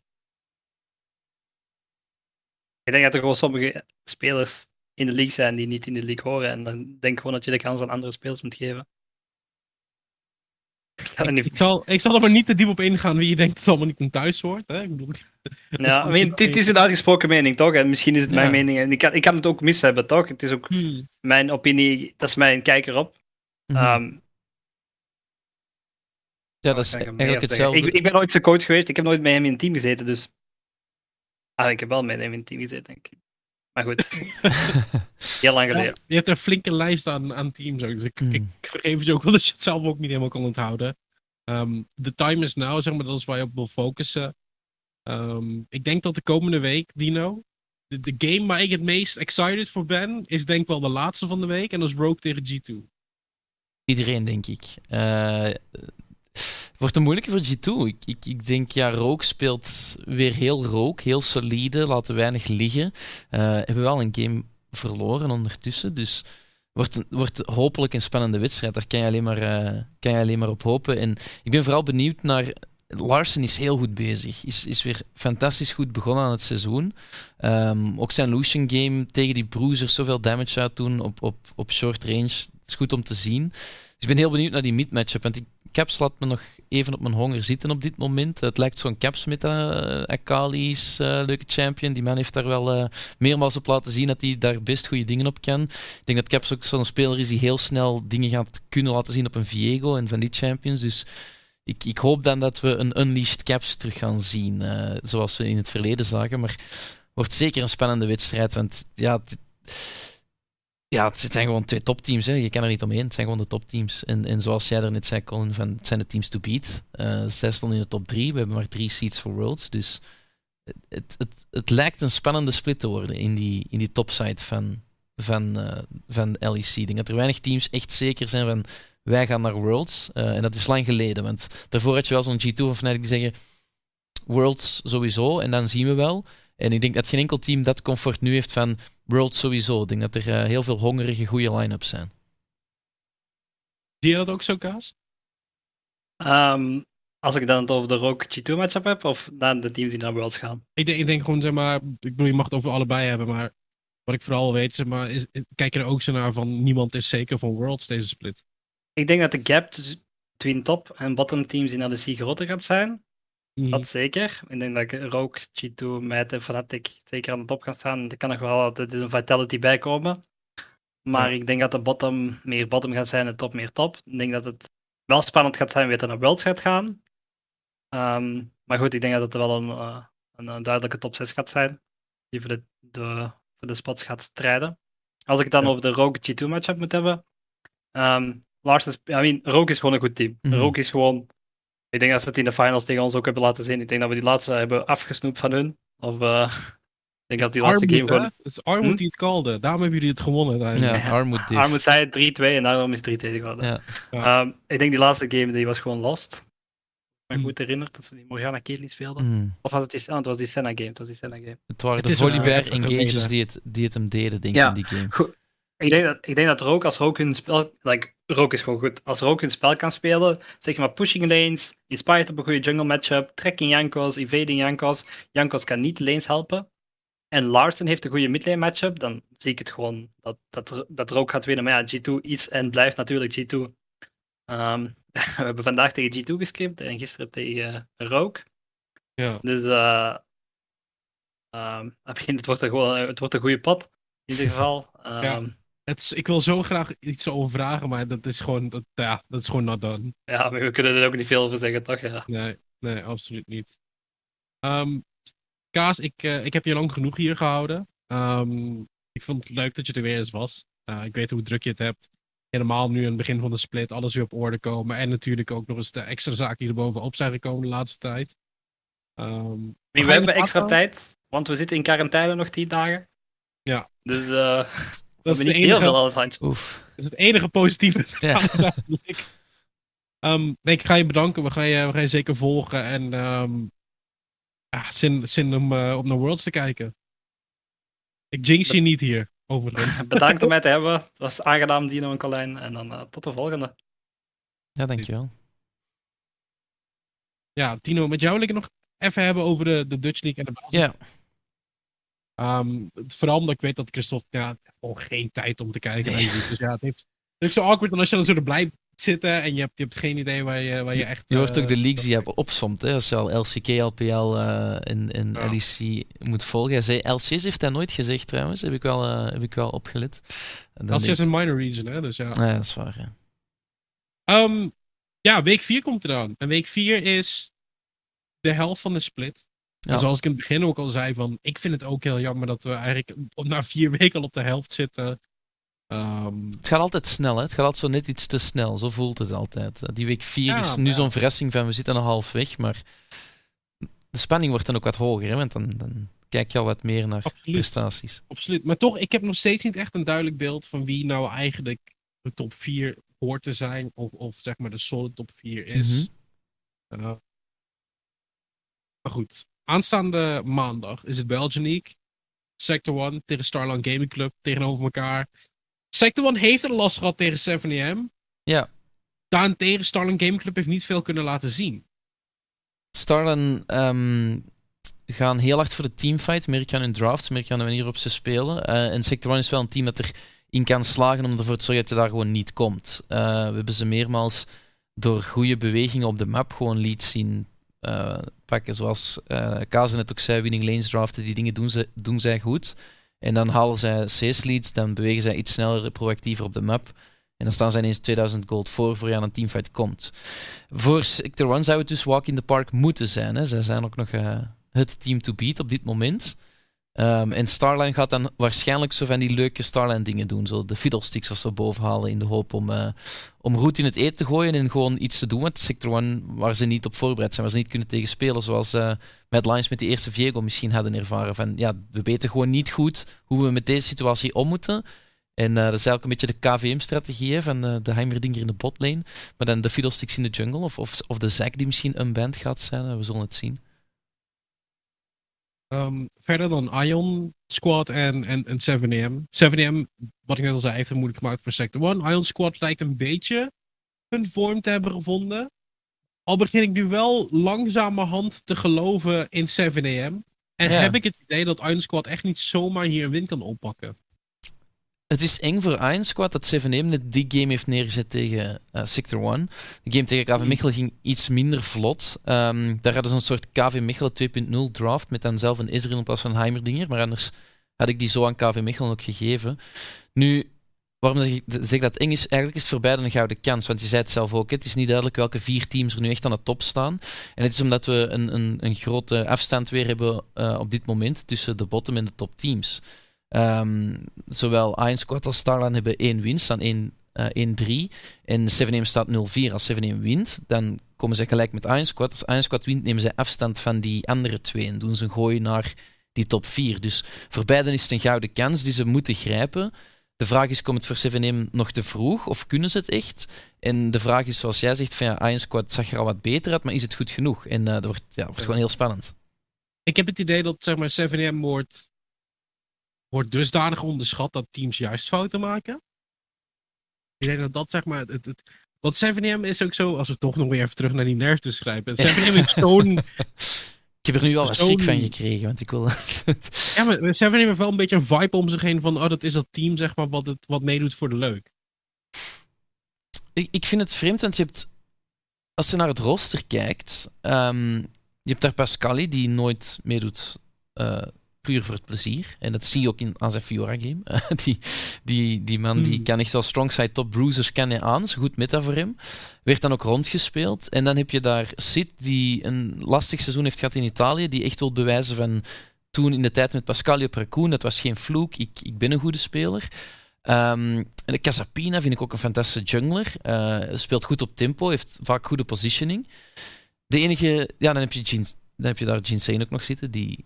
een heel goede game heeft laten zien. En die ook gewoon goed kan spelen. Het enige vraagteken voor mij in het begin van split was Finzi uiteraard, want die had nog nooit competitive gespeeld, maar die heeft ook al goede dingen laten zien. Dus het is zo'n team. Ik vind het is, omdat ze nu 0-4 staan, denk ik, dat je ook een beetje het idee gaat krijgen van het is het slechtste team, ze kunnen niet mee.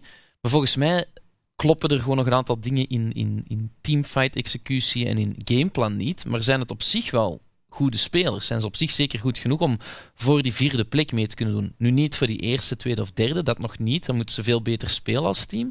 Maar voor die 4e plek wel. En het is daarom dat ik zeg dat het een gouden kans is voor beide teams. Want weet Ion Squad hier te winnen en 7AM komt nog online op het einde van de split, is het misschien te laat. En als 7AM hier weet te winnen, is het misschien het begin van die run naar de 4e plek. Dus ja, het wordt echt spannend. Ik weet ook nog niet wat ik ga predicten. Als het mij nu zou vragen... Nee, maar ik denk dat het wel, zeg maar... Wat je zegt van... Als Ion hier wint, nemen ze afstand, doen ze dat niet. wordt het daar nog heel spannend. Met name voor die vierde plek in de play-offs. Ja. Dan worden ze eigenlijk een beetje mee naar beneden getrokken. En dan zitten ze daar met drie te kijken naar elkaar van wie gaat hem halen.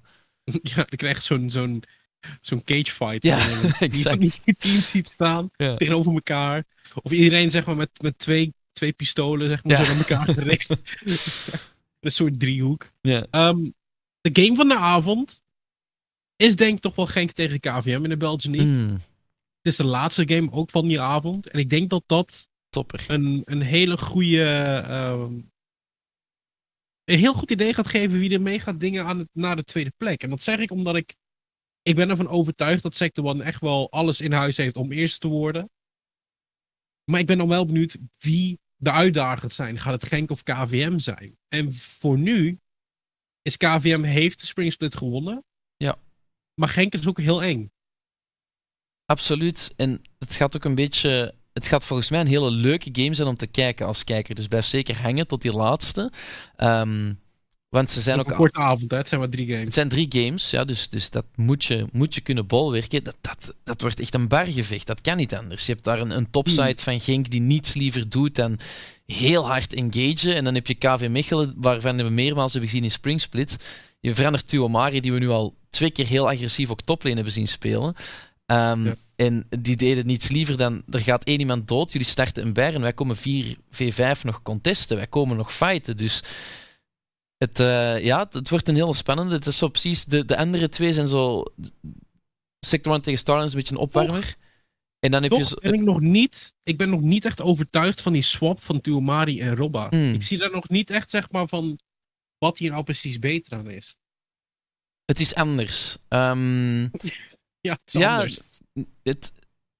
Het is sidegrade, zeg je dan met een mooi woord. Van, het is niet per se veel beter, maar het gaat ook niet per se veel slechter zijn. Ik denk dat het wat opties geeft nu op dit moment. Die Silas die we hebben gezien, die naar top geswapt kan worden. Waar hij het heel comfortabel op was, heel hard vooruit speelde. Je zag hem daar ook die fight zoeken op de Urgot en dat ging dan mis, maar dan begon hij de weak side heel goed te spelen. En dat is het wat Robba ook heel goed kon doen, van wanneer ik besef dat ik de focus ben, dan ga ik achteruit spelen. Dus hij doet het zeker niet slecht, maar inderdaad, je hebt nog geen carry game gezien van Toolmari. Daar wacht je dan misschien nog een beetje op. Het is een soort, ik kijk vooral naar die flexibiliteit met dan die Silas en AP in de topside kunnen duwen, waardoor Sliver bijvoorbeeld wel de Ashbot kan gaan spelen, je een Tristana of een Irelia mid kan gaan runnen of een Viego, en dan die Silas naar de toplane gaat sturen en dan toch je AP opvult. Nu, ik ben ervan overtuigd dat Robba ook wel een AP zou kunnen spelen, maar dat Tuomar heeft het al laten zien. Dus op dat vlak kijk ik daar vooral naar van oké, dat is wel iets dat KVM net goed kan gebruiken. Ik denk dat een Dutch League... ik weet niet of een Dutch League Dynasty ook kan heel spannend worden. Ja, dat is vooral een beetje... je hebt dezelfde situatie eigenlijk met Ion, 7DM en Starling Gaming Club. Zeg maar, van wie die pot verliest, die gaat het gewoon een stukje moeilijker krijgen in de andere 4 weken van de split. Ja, dat is inderdaad terug zo'n beetje het verhaal van de gouden kans. Trill heeft de win voor op Dynasty. Pakken ze hier nog een win, dan sta je ineens 2 wins voor. En dan is het veel moeilijker om te closen, want in het verleden met 3 wins haalde je soms al de play-offs. Terwijl Dynasty hier altijd wel... Je zei het zelf ook, ze zien er best wel goed uit in sommige games. Ze hebben echt wel een aantal dingen waar je kan zeggen van oké, het moet nog klikken. Ze hebben zelf gezegd, heeft Cas me meermaals weten te vertellen op de cast, van 3 weken en daarna moeten we beginnen winnen. Dus ja, dat is volgende week. PSV Ekuzulu is verloren van Emcon. PSV zag er misschien niet optimaal uit. Ik denk dat dat ook wel... Ik denk dat stiekem toch wel games zijn die wat dichter bij elkaar liggen dan we denken. En ik wil het er eigenlijk nog heel kort over hebben. Maar PSV Ekuzulu... Ik denk dat... ik moet gewoon eerlijk bekennen. Ik had niet verwacht dat een Ekuzulu het nog zo goed zou doen eigenlijk de eerste 3 weken. Ze hadden die unknowns. Ze hadden Joft en Omon die we nog nooit echt aan het werk hebben gezien. En die doen het gewoon goed. En dan kom je in een situatie waarbij je denkt... dit roster is misschien wel sterk. Nu, het gaat een mentale test worden, vind ik wel, voor Ekuzulu, omdat ze die game tegen Emcon moeten verwerken, die helemaal niet hun richting uitging, waar Emcon met die topside gewoon Ekuzulu als een pletwals uit de game heeft gekregen. En dan moeten ze tegen PSV, die heel traag en heel berekend en weinig opening laten, wat we meermaals hebben gezien. Dus ik kijk heel hard uit naar die game, want daar gaan we kunnen zien hoe... hoe Ekozulu het in de long run, hè? Dus het is niet zo'n lange split, maar de volgende 4 weken in play-offs, zodat ze het daar kunnen doen. Ik denk dat als je als Ekozulu zijnde daar zeg maar een kans wil maken, ik denk dat Flexus gewoon te beslepen is. Die gaat al lang mee ook, hè? Ja. Die ga je niet zomaar. Ik denk dat Emu ook een hele goede speler is. Absoluut. En ik heb het idee dat die lane die zou wel eens even kunnen gaan. Ja. Die zou heel goed, zou dat gewoon een voor mijn part wordt dat een Sion-Orn matchup. Zeg maar, zo'n gevoel krijg ik erbij. Ja. Ik denk dat je als Ekozulu wel wil proberen om Kruimel af te straffen, omdat hij juist al die skating champions speelt. En we zagen Omon al hele mooie dingen op Tristana bijvoorbeeld. En Tristana scaleert ook lekker, hè? Dus die doet gewoon mee uiteindelijk. En Kruimel zei het van in het interview, waar ik het plezier had voorbij te zijn van oké, ik word er wel wat uit mijn tent gelokt. Ik moet wel bewijzen dat ik nog mee kan. En Omon is wel iemand die dat net opzoekt, die skillcheck.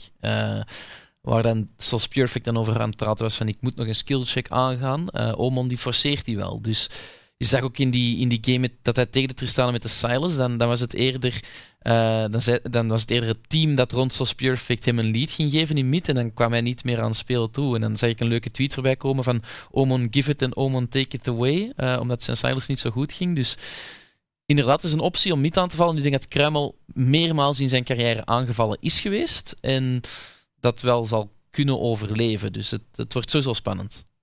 Dan de laatste game van de avond. En dat is een beetje de vraag die daar beantwoord kan worden. Is Emcon de solide nummer 2 op dit moment? Ja. En zoals Perfect denkt van niet. Die denkt namelijk dat ze eerste zijn in de league. Dat zei hij ook in zijn interview. En ik denk dat de kans zeker aanwezig is.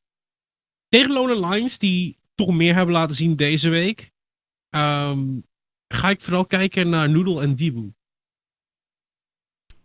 Het wordt een spannende matchup in de jungle. En ik denk, Lowland Lions hebben het wederom wat moeilijk in het begin van de split.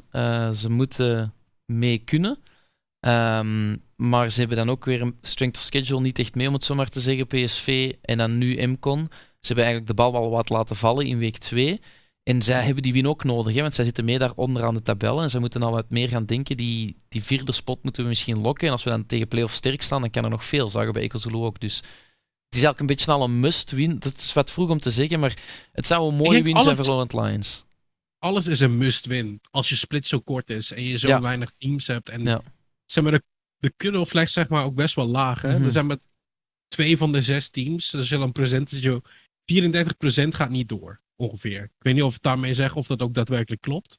Ongeveer wel. Ja, zoiets. Ja, klopt. Je kan zelfs zeggen, 1/3 gaat niet door. Dus het overgrote deel gaat dan wel door. Dus... En dat is een beetje die make or break, die 4e, 5e plek, zeg maar. Die is, kan heel zuur zijn of juist heel leuk als je 4e wordt. Als je 5e wordt is het niet fun. En ik denk dat als Lone Lions iets moet gaan laten zien, dat dit wel het uitgelezen moment is om dat te doen. Maar Emcon is wel een grote jongen op het moment. Ik ben nog altijd onder de indruk van hun Ekozulu-game. Waar ze echt... Dat snelste ook. Ja, snelste. En die tweet van Robba van zo laten zien waar ze thuis horen of zoiets was het in die nacht. En dan zet je daar zo'n topside neer. En ik had al schrik voor hun topside, dat is eng. Want als we dan zien dat Lowland Lions hun plan ook meestal die boel richting die botlane sturen is, dan... we zullen het moeten zien, maar de tijd begint zo te tikken voor Lowland Lions. We hebben in de spring ook heel in dat verhaaltje gezeten, dus ik vind het wel erg voor hun als roster. Maar ze hebben al heel mooie dingen laten zien, dus ik verwacht wel dat ze meer winst gaan pakken dan die ene. Ik moet ook eens een keer weer met Robba gaan zitten, om daarover te praten. Ik vind Robba ook gewoon... Ik vind het een leuke gast ook, gewoon hoe die praat ook over zijn game, zijn overwinningsbiertjes die altijd bij komen kijken. Maar ik denk dat zeg maar ook wel een hele goede aanloop gaat zijn richting die finale. Want beide teams zijn ervan overtuigd dat zij elkaar gaan treffen in die finale, in die playoffs. Dit zijn de 2 teams die gaan strijden om de European Masters titel. En voor allebei, en met name met Robba zeg maar ook. Robba ging met KVM naar European Masters. Die wil niks liever om dat nu zeg maar nog een keer te doen. Mm-hmm. PSV heeft de springsplit gewonnen in de Dutch League. En die willen ook niks liever dan naar de Summer editie van de European Masters gaan. Want ze willen daar ook weer kunnen bewijzen van, we kunnen wel in groups komen. Ja. als we de flip winnen. Want laten we eerlijk zijn, over de seeding van European Masters kunnen we ook een hele show maken, denk ik. Ja, is ook een beetje zonde. Ja, ik vind het eigenlijk wel een beetje zonde dat er niet echt wordt gekeken. Want je krijgt niet echt een idee hoe sterk je region is, hoe sterk je opweegt. Want ik kan me herinneren dat er een tierlist was van een of andere Italiaanse caster. Ik weet niet precies wie. Ja. En toen stond de Belgian en Dutch League onder de Baltic Masters. En ik had zoiets van, maar wat? Terwijl KVM... Dus wij stonden ook... Ja, zelfs onder de Hitpoint Masters. Dus ik van, maar ja, of KVM samen heeft letterlijk... KVM heeft letterlijk, zeg maar, die teams verslagen. Hoe kan dit? Hoe werkt dit? Zeg maar, we stonden onder LPLO. En LPLO zat in de groep van KVM en die hebben het niet gehaald. Dus... Ja. Ja. Goed, ik kan daar een uur over renten. Dino, ik ga jou bedanken. Kaas, mocht je nog luisteren, mocht je nog een beetje meekijken. Jij ook bedankt natuurlijk. En natuurlijk als jij anderhalf uur lang meegekeken, ook bedankt. Het is een lange vandaag. Het is een lange, maar het was een fijn gesprek, het was een goed gesprek. En ik zou zeggen, tune dit weekend in de LEC. Mocht je dit nog op tijd luisteren. En anders, zorg ervoor dat je de Dutch en de Belgian League gaat kijken. Want er gaat hele grote beslissingen al genomen kunnen worden. Met de games die daar gespeeld worden. Volgende week gaan we ook een beetje hebben over de Open Tour. Ik zag je wel cute, Katie. Volgende week gaan we het er wel over hebben. Het was deze week gewoon net iets te veel om dat nog in de show te verwerken.